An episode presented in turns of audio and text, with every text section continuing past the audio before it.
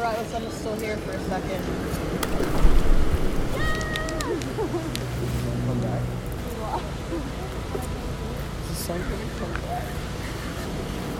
I hope the sun vanished for a while though. Like for a couple days or so. Out of nowhere. Just dark. All 24 hours? I feel like that would be catastrophic.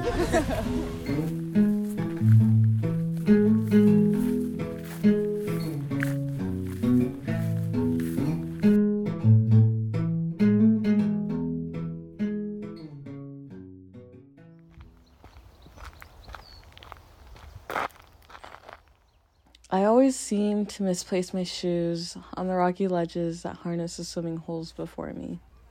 A summer staple for those of us who seek the warmth and chaos of leaping into deep pools. But it's not summer. We wear masks and we distance from one another. My shoes rest back on my feet. Swimming holes in the deep redwoods of Lagunitas is where we spend most of our time. But often I wondered what's across the bridge.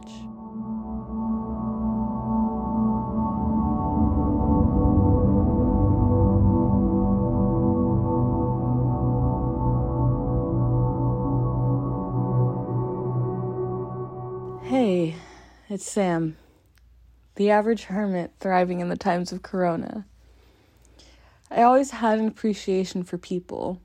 Sure, I avoided eye contact and talking on the phone, but needless to say, I miss a lot at the moment. From my sweaty, nervous face every time I encountered someone, to the stutters I would utter as I ordered my daily coffee.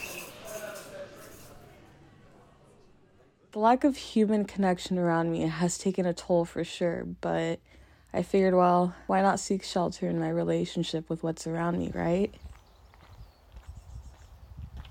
This season, I explore, walk, and see through the intersections of human and environmental integrities. That between people dominated swimming holes and the riveting creek it meets. From leaping the inkwell boulders to surveying the salmon, a seasonal change is underway.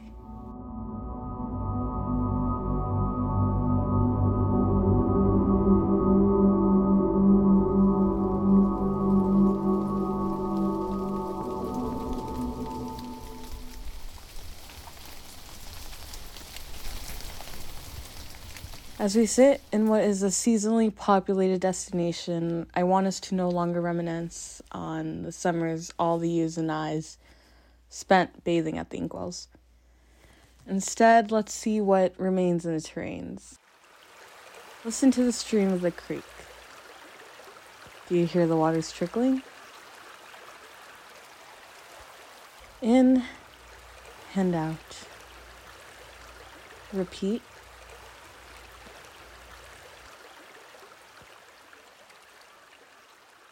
Breathe the winter in which I am currently sitting in. Little movement activity occurs during the wet season.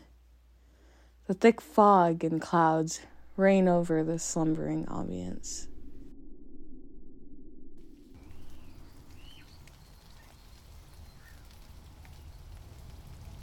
Driving along the forested mass that is Lagunitas, one meets Shafter Bridge.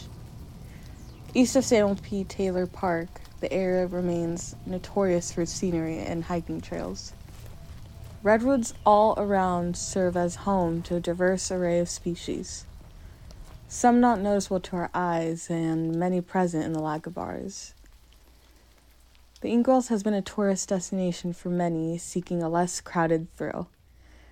Rocky ledges and moss paved pathways encroach me as I sit and wonder. The pools of water rush aggressively from rocky mound to mound, more so now during the rainy season. Freezing water I dare not touch resembles the dirt trails in which the rain water lured in. In the bodied pool of water exists a mass amount of foam. It's difficult to see the changes from dark ink blue water to a murky brown this season. In fact, when I walked down here, I was met with a large sign stating, Warning Water content may cause illness. Bacterial levels exceed health standards. I guess that explains the foam and unhealthy colors below me.